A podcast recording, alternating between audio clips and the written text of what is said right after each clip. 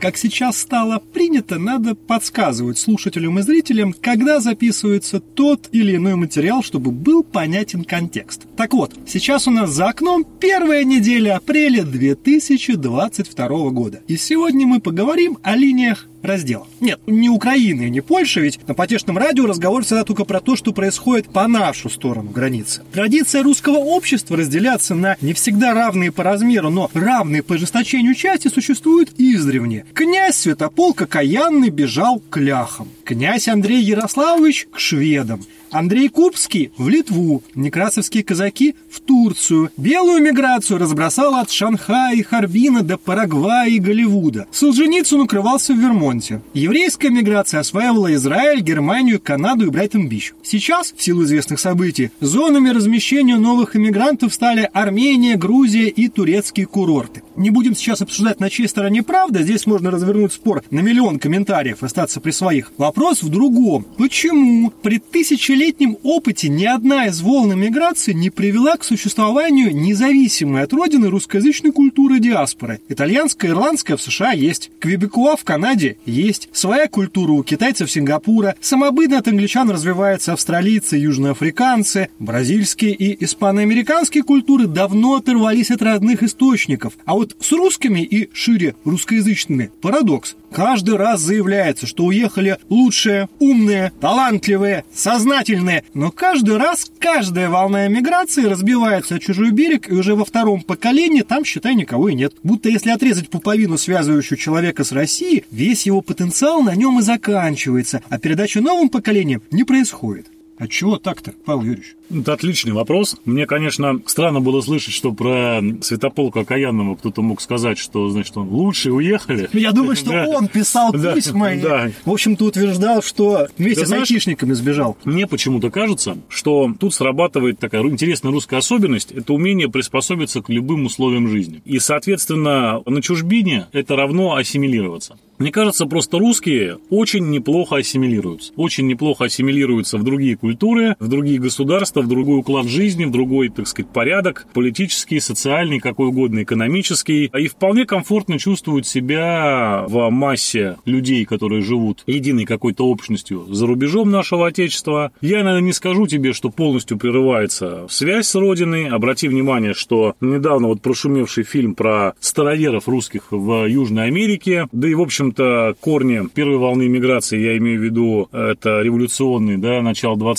века, мы можем обнаружить и во Франции, и в каких-то действительно южноамериканских странах, и в Америке. Да, действительно, там не сложились такие прям вот мощные влиятельные диаспоры, как те же самые китайцы, например, да, или как арабские диаспоры где-то. Нет, русские удачно интегрировались э, в общество, скажем так, европейских стран, азиатских стран, южноамериканских стран, заняли там достойное место. Из истории мы знаем, что тот же Парагвай, тобой упомянутый, не только, собственно говоря, армия этого государства была, в общем-то, построена русскими офицерами и иммигрантами, но еще там несколько важных для этой страны войн было выиграно именно под руководством русского офицерского корпуса. 1 апреля вчера, так сказать, люди правоконсервативных взглядов накрыли скромный стол и отмечали победу франкистской Испании над коммунистическим восстанием в этой замечательной стране, и там тоже приняли участие русские добровольцы. Но это все первое поколение, потом-то они, заметь... Ну, ассимилировались безусловно, конечно. Люди приехали жить и понимая, что вернуться в страну им не получится, про первое я имею в виду поколение, mm-hmm. они, безусловно, так сказать, понимали, что там Испания, Парагвай, Бразилия, Соединенные Штаты Америки, Китай, кстати говоря, да, ну в тот момент еще, наверное, Маньчжурия больше, но тем не менее, стали для них новой родиной. И они будут здесь жить, и они стали там такой как бы значимой частью общества, но успешно, повторюсь, вот ассимилировались в эти культуры и живут Ну, насчет спокойно. успешно тут, конечно, такое По-разному, да, да, согласен. Давай так, да по-разному, да. Но в том смысле, как бы успешно, что русские нигде не стали, так сказать, изгоями, да.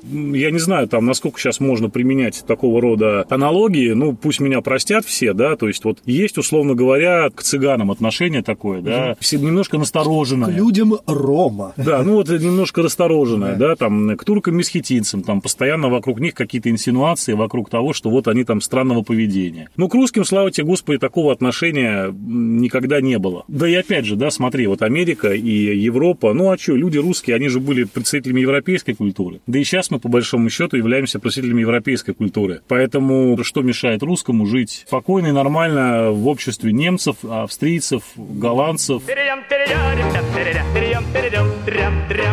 Вот ирландцы. В XIX веке Ирландия, будучи под британским, английским владычеством угу. и в связи с, э, так сказать, тяжелым положением ирландцев у себя на родине и голодными годами, извергла в США миллионы, действительно миллионы ирландцев. Эти ирландцы, естественно, прекрасно инкорпорировались в американское общество, но День Святого Патрика, ирландские парады, ирландская самобытность, ирландская ирландские группы и все прочее, они там, в США, не только не ассимилировались, хотя стали частью, естественно, безусловно, Соединенных Штатов Америки, но они стали генерировать все больше и больше ирландского контента. И сейчас еще большой вопрос, где больше ирландского, в самой Ирландии или, например, в Новой Англии, в США. А в то же время русские, которые за 20 век покинули Россию в миллионных числах, сопоставимых вполне себе с теми числами, которые были у ирландцев, они так такого не породили. Мы не видим русских пасхальных шествий в Нью-Йорке. Мы не видим какой-то глобальной, современной, молодой русской тусовки во Франции. То есть, да, уезжали действительно порой прекрасные писатели, талантливые ученые, и их вклад в развитие всего человечества, всей науки, всей литературы, ну, это сложно принижать. Но мы попробуем. Ну, мы попробуем, да. На самом деле, вот уже второе поколение, они стали французами, они стали американцами, немцами, испанцами, парагвайцами, при всем уважении и так далее. Что ж такое-то? Чем же мы от ирландцев-то отличаемся? Ирландцы, так, а может быть, нет, ну, нет, может, ирландцы от нас отличаются. Тут как раз ситуация такая, русские лучше ассимилируются, ирландцы хуже. Вот и все. То есть ирландцам стать частью гармоничной американской культуры полностью не удалось. Они, грубо говоря, все равно остаются, как итальянцы там, да, они остаются неким таким анклавом, у которых свои истории, своя, так сказать, там местечковая какая-то повестка, да, которую они реализуют, в том числе, да, через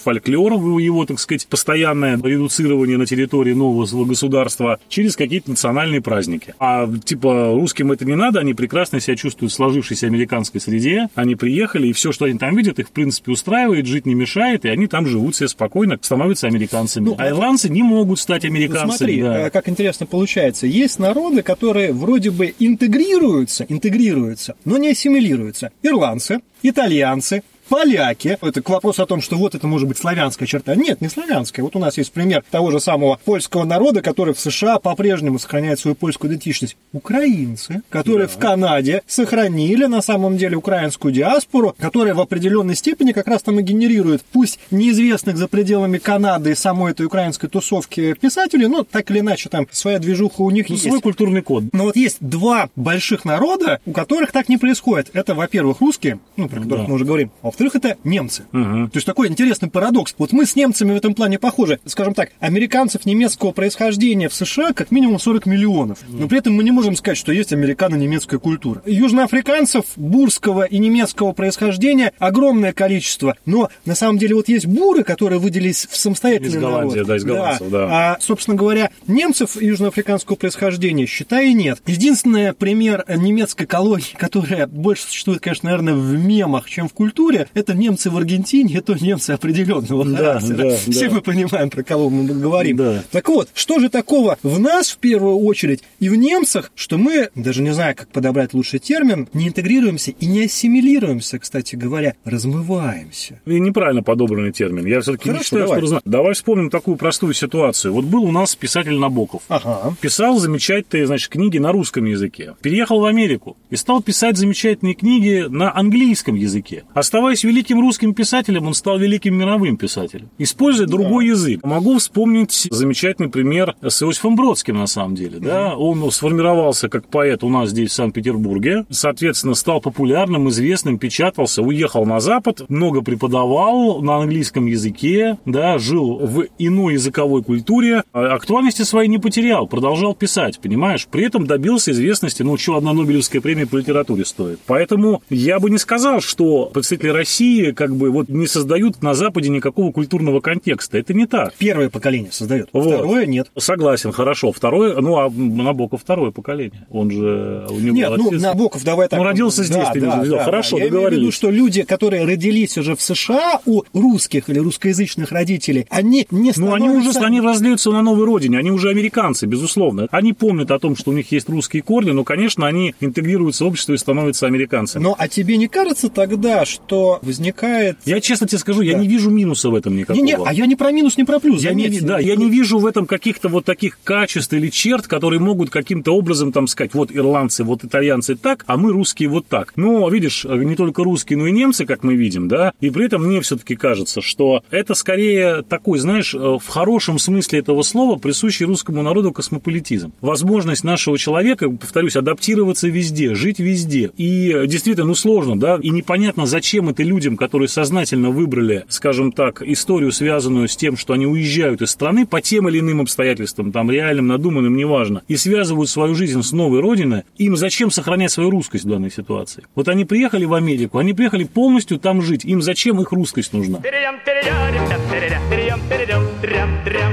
Ну, смотри, интересно, какой получается момент. Вот покойный э, отечественный публицист и философ Константин Крылов, э, он, среди прочего, занимался такими, я бы сказал, языковыми экспериментами в рамках своей правой публицистики. И вот у него появился, я признаюсь, оскорбительный, но от того не менее точный термин «вырусь». То есть буквально это на самом деле человек, который выписался из русских. Да, звучит он нелицеприятно для... Выписавшихся для из русских, выписавшихся да. из русских, но тем не менее. Так вот, смотри, не кажется ли тебе, что на самом деле, когда начинается дискуссия о том, что вот у нас опять очередной раздел, есть, условно говоря, хорошие, а есть плохие, есть те, кто уехали, есть те, кто остались, на самом деле никакого раздела не происходит. По-прежнему есть, что называется, единое разнообразная, огромная русская культура и русское общество, причем состоящее, ну, не только из этнических русских, а еще из многих, безусловно, называется, конечно. комплементарных народов. И есть люди, которые выписываются из э, этого единого организма безотносительно того, что там происходит в этом самом организме, и, что называется, пытаются переписаться в американцев, в немцев, во французов, в подданных Маньчжоу Го э, и так Ну, далее. а слушай, давай так, начнем с того, что когда разговор у нас идет по вот подданных Манчжоу-Го, это такие исторические истории, понимаешь, тут как бы либо тебя расстреляют просто по факту твоего происхождения, наличия очков, образования и чистой одежды, да, либо ты станешь подданным Манчжоу-Го. Это как раз, я бы сказал, не совсем корректный пример, потому что согласен. эти люди не вырусь, да, они вынуждены были оказаться вдали от родины, и вспомню, ну, они там сохраняли долгое время, и, кстати, во втором поколении как раз свои русские какие-то черты.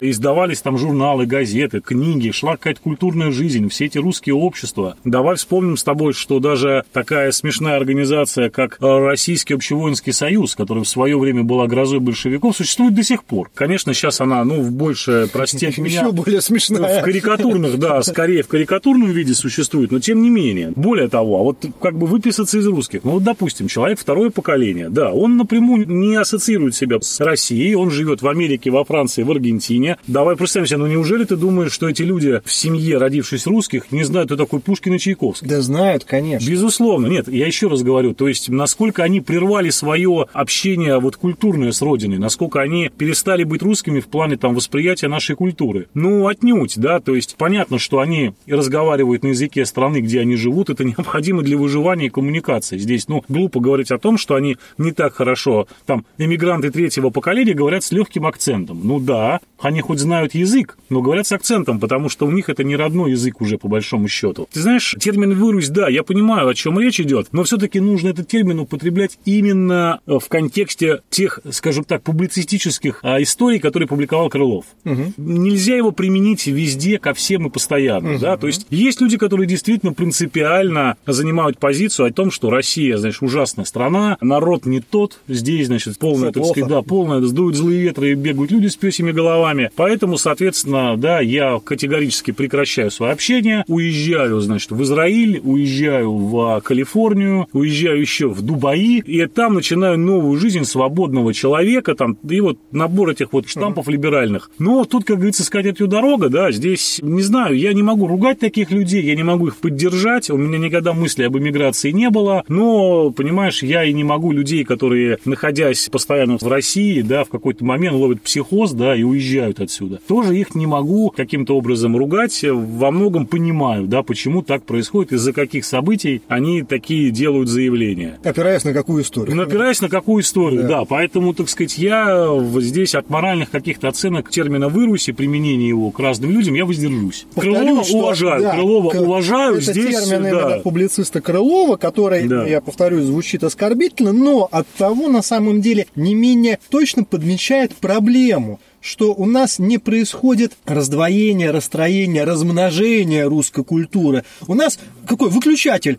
Русский, не русский. Вот выехал, кнопку нажал, и, в общем-то, все, пока.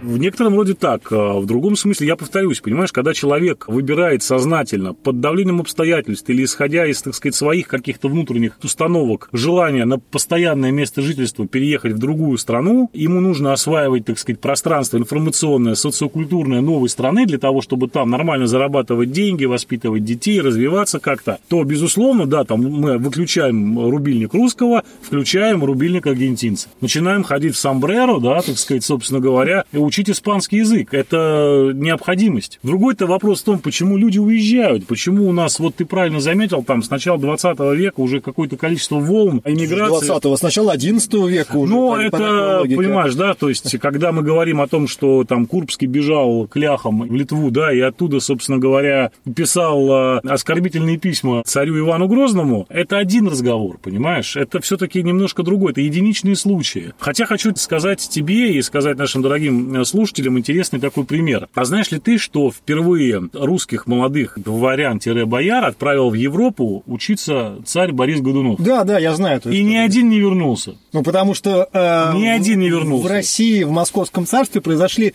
известные события смуты, поэтому возвращаться-то особо оказалось После некуда. смуты никто не вернулся. А, так а ты про судьбу-то их в курсе? Там один стал на самом деле крупным э, британским теологом и, э, в общем-то, пошел по религиозной стезе и стал известным деятелем британской теологической мысли. Ну, я больше хочу сказать, такие примеры, они, допустим, при Елизавете Петровне у нас был великий канцлер Бестужев. Он вообще был среди молодых дворян, которых отправили учиться в Европу, он там и остался, и на родину он вернулся в должности английского посланника. И потом уже, так сказать, остался на русской службе. Это просто такой тоже пример. И знаешь, еще маленький нюанс хочу тебе сказать. А вот мы забываем с тобой рассмотреть такой интересный момент. Да, второе поколение во многом многом людей уже не считают себя, может быть, русскими, да, но интересно посмотреть, а каких высот этнически русские люди достигают в новых условиях, в новых культурах, вот дети второго, там, третьего поколения. А это есть статистика. Ты знаешь, в США, кстати, а ведь американцы же люди, которые очень любят считать, и в первую очередь считать деньги. Хорошая черта, которой да. нам, э, русским, часто не хватает. Так вот, у них ведется учет среднедушевого дохода американских домохозяев в зависимости от их этничности. И интересный момент. У тех домохозяйств, где участники имеют